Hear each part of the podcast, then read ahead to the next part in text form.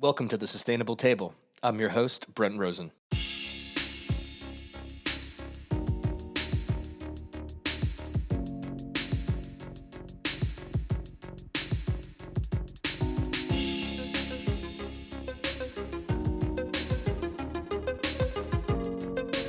Today, our guest is Kristen Essig, who, with her partner Michael Stoltzfus, uh, owns Coquette and Thalia in New Orleans.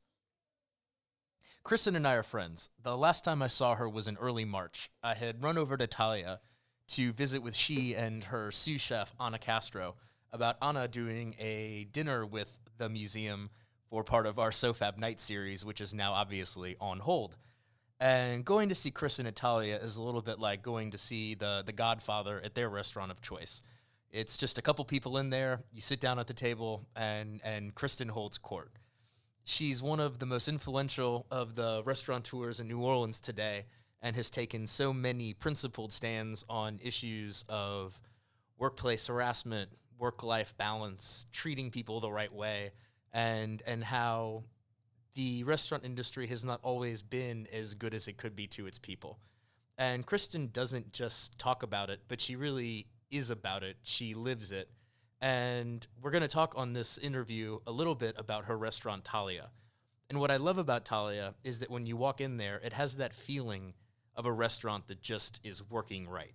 And if you spend a lot of time in restaurants, and believe me, I do, there there gets a feeling you get when you walk in where you can see the staff are, are having a good time being there and the work is good and people are communicating and, and there's a bounce and a light and a, a just sense that everyone who is there wants to be and is enjoying themselves, whether they're guests or staff. And Thalia has had that vibe since the first day that I walked in. What makes it great is Kristen is a very experienced restaurateur who has worked in, in all sorts of capacities in the business. And what she was able to do is channel her knowledge and expertise and passion into creating a restaurant that really operates for the people who work there more than for the guest. And while that may seem kind of counterintuitive, if the people who work there are having a good time, then you know the guests at a restaurant will have a good time too. And I look forward Kristen telling you more about what she and Michael are doing between Coquette and Thalia and their work together. I'm also excited for you to learn more about what she is currently doing with our friend Devin De Wulf, who is a, a local artist, head of the Krewe of Red Beans, and part of an exhibit at the Southern Food and Beverage Museum that is very popular, and we'll be sure to include a photo of that when we uh, share this on social media.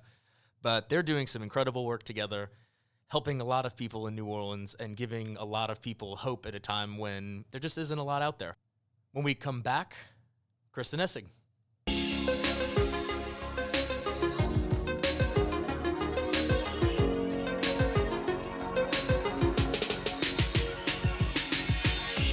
Kristen, how are you this afternoon?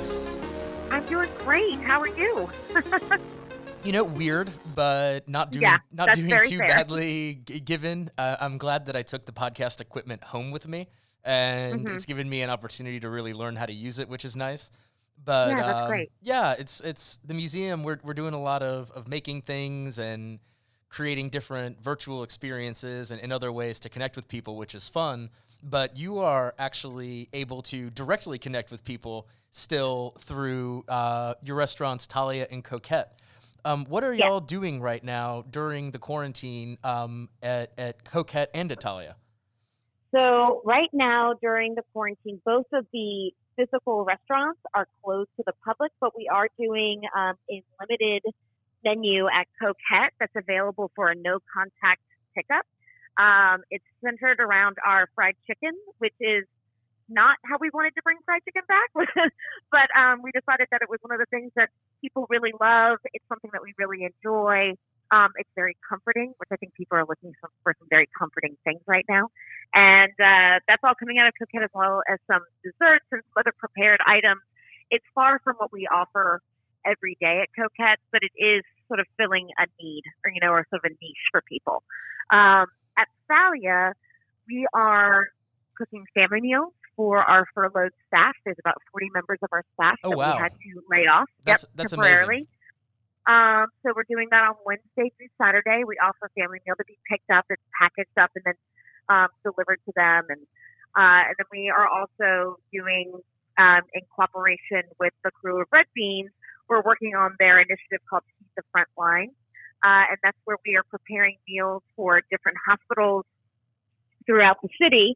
Um, and for, for example, today we're cooking 220 meals, uh, and we're made, we actually made this delicious like tomato provençal with a touch of uh, little touch of Mexico via Lydia and Anna with their chipotles that they brought in. So we're having fun, staying busy. I keep telling people that it uh, keeps our bodies busy and our hearts strong.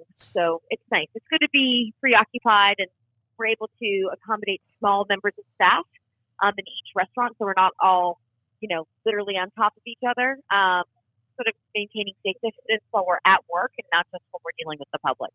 Wow, that's amazing. And so tell me a little bit more the the Krewe of Red Beans. How did you get involved with the Krewe of Red Beans and and what is it that they are doing right now for healthcare workers? So Devin De Wulf um, is a friend of mine. He also is artist that created um, our artwork um, and actually our logo at Thalia. Um, Thalia, uh, or I'm sorry, Devin is the founder of the Krewe of Red Beans. It was started in the fall of 2008, and they've always had sort of a philanthropic bend to their work. So they are a 501c3 organization, um, and his wife happens to be an emergency room doctor. So right when this was sort of all starting to take place, she mentioned that one day one of the doctors or nurses had brought some cookies in that one of their partners had made at home, and how it sort of just transformed the break room into this sort of dark place, into a hey, a cookie fixes just about anything for a few minutes. And what they decided to do was they started talking about like, hey, wouldn't it be great if we could find a way to fundraise money where we could pay restaurants to sort of keep restaurants on life support, as it were, um, provide food for hospital workers that's delicious, coming from some of the best restaurants in the city, and then also they're hiring out of work gig workers, specifically musicians and artists, to deliver that food. So it's sort of this big platform that is just very reciprocal. Like it, it goes in this big circle. You know, everyone is being paid a, fa- a fair wage. Everyone's receiving a delicious meal. Um, the community is allowed to contribute in a, in a financial way. Um, he's also always looking for volunteers. So it's just, it's fantastic. It's been really great. I, I can't speak highly enough about it. Well, it's really amazing because the the Krewe of Red Beans is such a, a neat organization uh, during Mardi Gras, and where right. you know they do the Monday parades. And for those who aren't from New Orleans, it's a Lundi Gras tradition for people to do costuming in different bean themed uh, attire. And Kristen, you're a member of the crew, aren't you? I am. It's funny. I'm actually a member of the Krewe of Red Beans. I have been for the last two years, but I've never had time to make a suit because um, I, I work a lot. so I'm also one of the co-founders of this initiative that we've put together here. So he brought me on to sort of talk a little bit about the food safety and the chef um, interaction. So they're just making sure we're passing on good information to the people who are receiving the food and that it's being prepared in a safe way. And so you said you are preparing about 220 meals. How many total meals are being delivered in a day to to hospital workers? So it's it fluctuates from day to day. Um, we let me see here. I've got a couple of things. So the first, their very first delivery was 60 cookies and they delivered 60 cookies to the ER staff at um, University Medical Center, and that's where Devin's wife works. Mm-hmm. And then it quickly scaled up. We went from that one initial delivery that was on the 18th of March. On the 23rd of March, which was the next Monday, um, they had a thousand and fifty-two meals were prepared, and then seven thousand dollars worth of food orders went out that day. Oh wow! So it's really, it's really crazy. That's just unbelievable. We're, and, and are, are there really other are there other restaurants that are participating as well? Oh yeah, there's many. So um, other than Coquette and Thalia, there's also Joey K's, Cake Cafe, Heard That Kitchen, uh, Tasty Treat, Galaxy Tacos, Margie's Grill, Blue Giant, Bespiendo Sweets, and Justine and there's more coming online as we get our our um, uh, funding. Sort of, you know, we're looking to raise about sixteen to twenty thousand dollars a day um, to feed thousands of hospital workers. Um, but also, again, it's not just about donating food because I I don't have the money to donate food right now. I, I'm you know I'm on life support because of this program. This place is keeping my abated rent and it's feeding my furloughed staff. So it's it's a win-win. It It's a- really is a, an unbelievable thing. Wow, it's it's community helping community and and really taking advantage of the local networks and relationships that that Devin has built through the years through the Krewe of Red Beans and that you've built through the Mhm. years through the industry. It's it's really just an, an amazing thing. We've talked about hmm the resiliency and creativity of, of the restaurant business. And and I think this is such a great example of that. And and have you seen other neat things like this that people have been able to do to keep people working, keep food being cooked and, and to help people? I mean, there's there's so many great things going on. I mean, we actually, um, I think everyone is doing what they can as far as restaurant owners are trying to help their staff find employment in other places. I mean, we've been able to actually, our, our third partner is a lawyer and has a law firm, and it turns out that we had a lot of members of our staff that spoke fluent Spanish, and they're being able to be used as translators right now in their law firm. So. That's an amazing thing. They're actually probably making more money being a translator in a law firm than they are being a cook or a server or a host. Um, and then we also have amazing groups like the Toups are doing family meals every single day. Uh, we've got a, a couple other restaurants that are doing family meals that are sort of open to the public.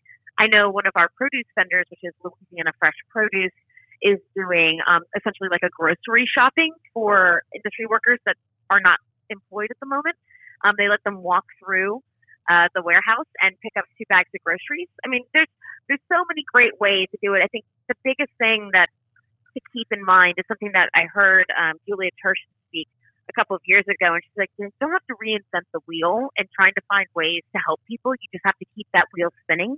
So the thing that we do really well in the city of New Orleans, especially, I think, is the camaraderie and the community of our restaurant people. It's not a cutthroat, um, super competitive space. I think we're willing to share resources. We're willing to share um, ideas.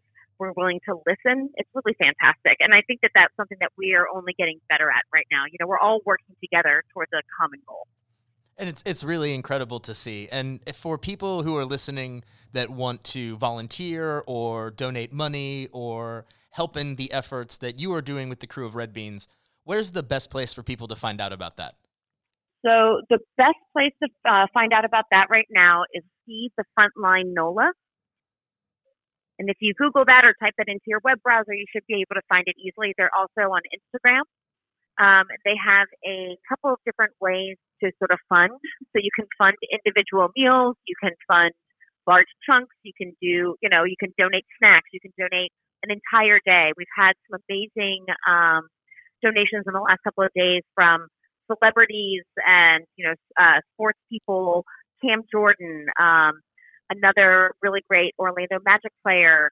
Um, I believe his name is DJ Augustin. Yes, that's correct. Uh, was yeah, born and raised in New Orleans, and he wanted to do something to help out. So he sponsored two full days, I believe, twenty thousand dollars worth of meals. That's amazing. Um, it's really great. I mean, it's really fantastic. I mean, this is just, you know, restaurants everywhere are used to being asked for, you know, for food, for labor, for silent auction things, for private dinners, for, you know, all of these things. And we are usually more than happy to accommodate, you know, but at the end of the day, what's really nice about this is that I think that this is a great way for people who have been able to make those requests and had them granted by restaurants and restaurant owners to give back and say, "Oh, hey, like this is pretty great. We can I can go back and I can support this group that's given me a gift certificate of $150 for the last 10 years of operation." That's a great way for them to fund it, and it doesn't just go to one person.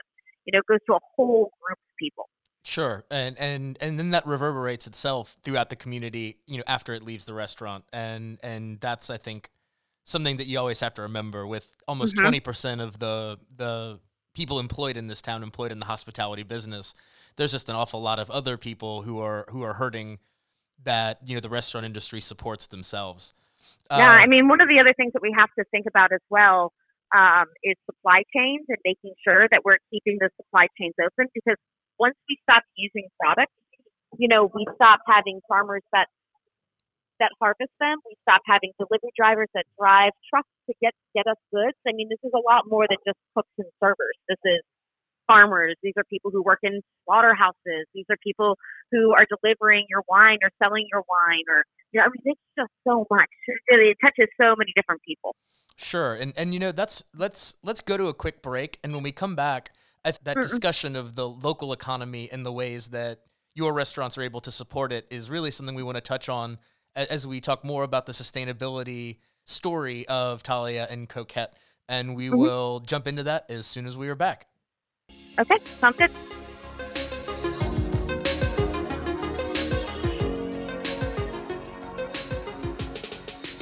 The Sustainable Table is part of the Southern Food and Beverage Museum's Sustainable Table Initiative brought to you by Domino Sugar. The Sustainable Table is produced on the Nitty Grits podcast network of the Southern Food and Beverage Museum. You can find us at Eat Drink SoFab on Instagram, Facebook, and Twitter. Check out our online offerings on our YouTube page. You can just look up Southern Food and Beverage Museum. And if you have kids, definitely look at what we're doing with SoFab Kids on YouTube. We've got some really fun little programs arts and crafts projects, all that good stuff.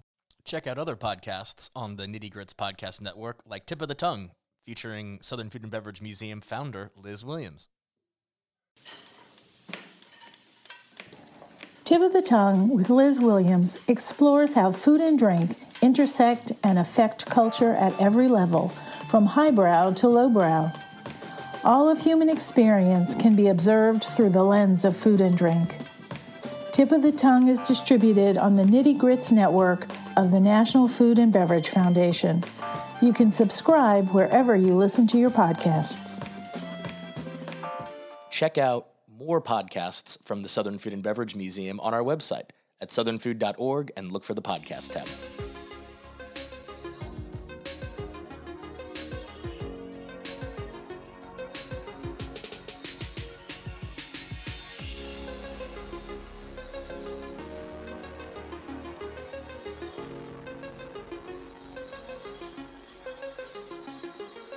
Kristen, before we went to our break, you were talking a little bit about some of the vendors and purveyors and people that you work with at Thalia. And, mm-hmm. you know, we've talked a little bit about what's going on now, but I want to change gears a little and talk some about just Thalia, the restaurant and, and the place. So tell me your, tell me about Thalia. How did it come about? Where is it? What's it like? So Thalia is um, a very small restaurant. It has about 40 seats. That includes the bar. Um, it's on the corner of Thalia and Constance Street in the Lower Garden District. And it came out of a really organic um, thought process between my partner, Michael Stoltzfus, and I.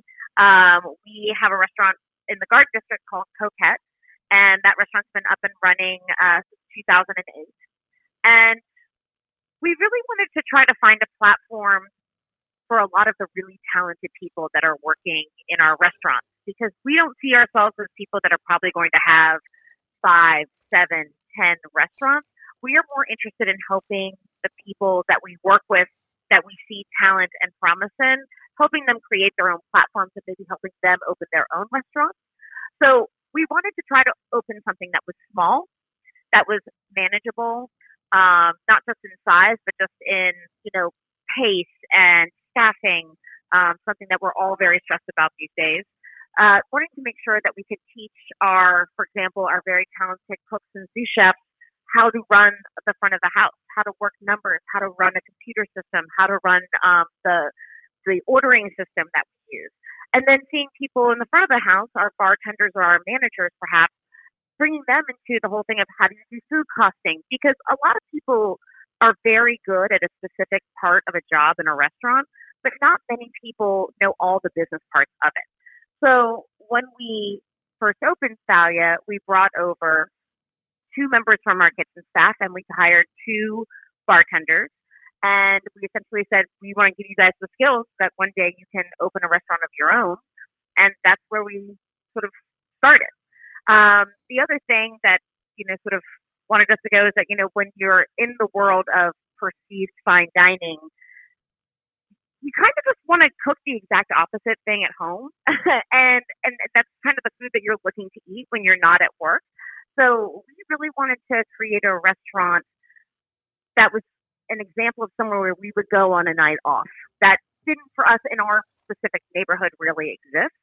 Um, we also thought there was a really interesting way to tie all of those things in by finding a way to not only be sustainable, but to also be extremely smart and conscious of spending by using all of the byproduct and trim from a lot of the things that are very refined at Coquette and finding a second or new purpose for them at Thalia.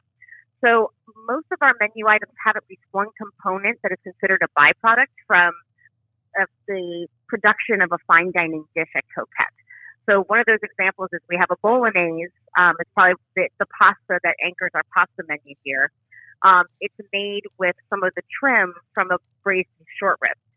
The braised short rib at Coquette is this beautiful three day long preparation of where they're cured for a day, they're then smoked, and then they're braised. And then we cut these beautiful squares or shapes of them, and there's always a little bit of trim. Mm-hmm. So now we take all that little bit of trim, we um, grind it, and then we add it to our bolognese at the end. So it's a way for us to make sure that we're using every single piece and we're actually profitable off of it as well. The staffing at Thalia is neat, and I've never really been to a restaurant where it seems like you have people doing kind of all of the things at once.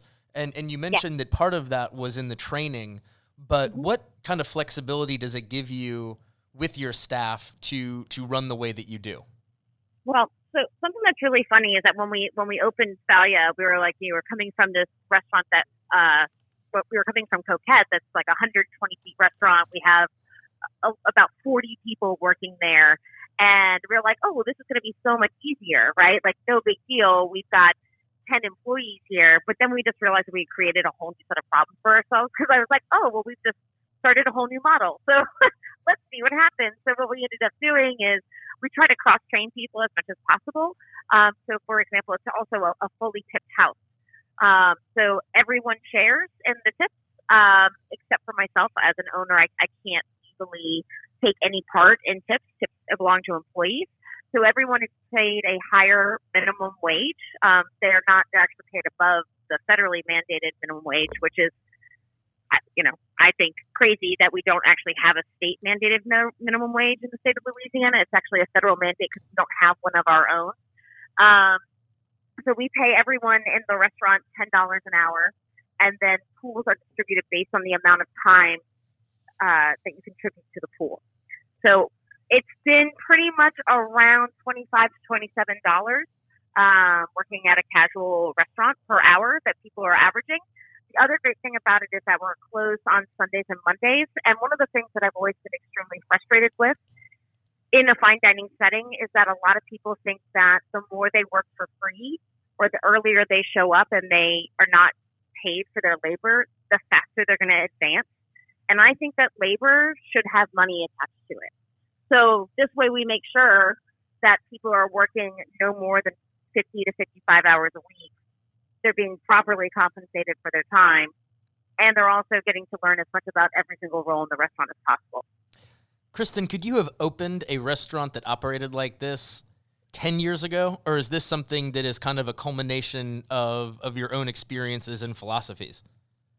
I really don't know. I really don't. I don't know if I have an answer for that. I think I've always wanted to try something like this. Um, I have an unbelievable support system through not only the people that work at Thalia as, as employees here, but also as but also as uh, my partners are concerned. You know, we have a, a partner named John Butler, and he's an amazing tax lawyer. And then we have Michael Stoltzfus, who is my partner as well. And they've both contributed so much that I can't even tell you. Like it just me, like just to have someone to run it by. A lot of people just don't want to change anything as far as I'm concerned, the model that we run right now is just not a sustainable way to take care of people. It doesn't teach them enough skills. It doesn't protect them in times like this. Um, and those are all things that we're working on. And and at 40 seats, and and we're kind of circling back now to where we started, but you had mentioned the vendors and and your ability to work within the local economy very much because of your size. Yeah. Who are mm-hmm. some of the the vendors that you're excited about? So I think the thing that I, you know, we we've always had some really great farmers, and we've got some really great back like backyard farmers um, that I, I really love. Like I've got this guy that lives in Metairie, and he grows a ton of tomatoes because it's like his favorite thing to do. He grows so many, he just has too many tomatoes. So I buy his tomatoes. He wanted to give them to me, and I was like, "I'm not going to take them. I will pay you for your product, but I'm not going to take your product." Um, you know, we work with uh, Michelle Posey with Pelican Produce, and she's just an amazing example of how someone came back after Hurricane Katrina. She started her farm on nine lots um, in the lower ninth ward and turned that into an urban farm, essentially, um, along with her father.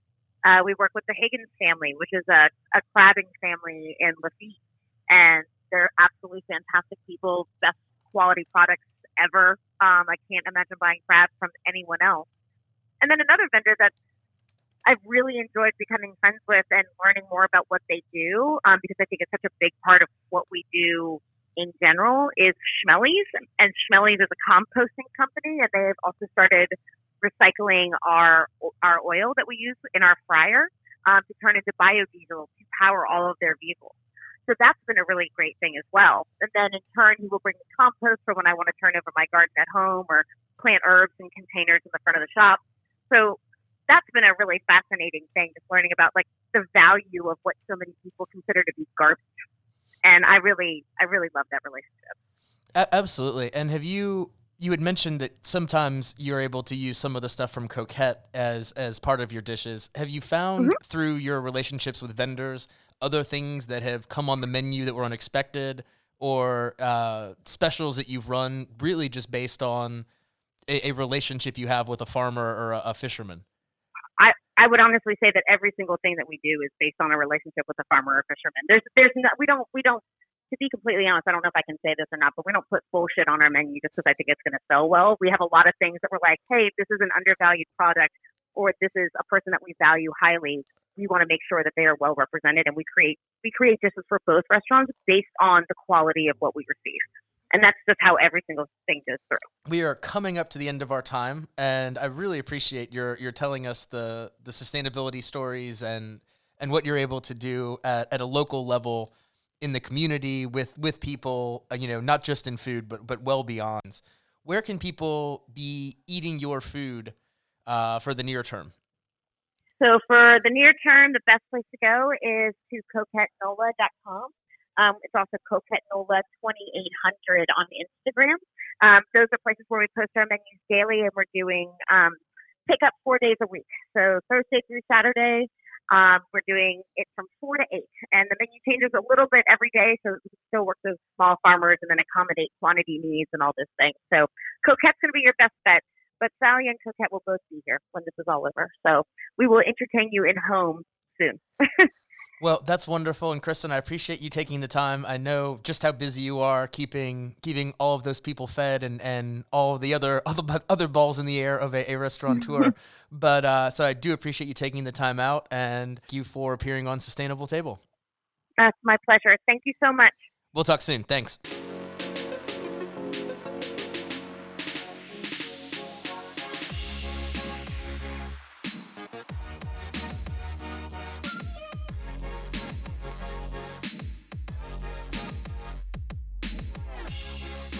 I really appreciate Kristen's thoughts on on what sustainability means in a restaurant because it is beyond the menu and it is about how you treat your staff.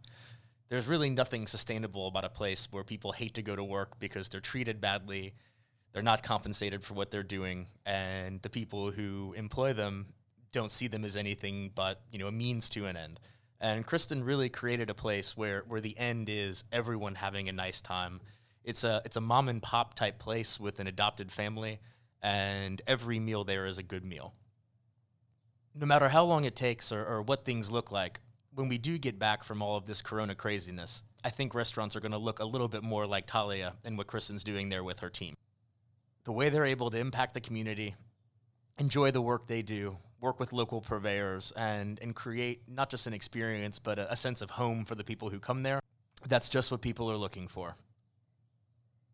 If you can, support the Krewe of Red Beans and their work by Googling Feed the Front Line or looking up the Krewe of Red Beans or Feed the Front Line on Instagram. And support Kristen and Michael by visiting their restaurant, Coquette, and picking up some carryout.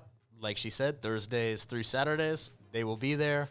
And I think I might enjoy a little fried chicken from them myself soon. Thanks all for listening, and we will be back next week with some more Sustainable Table.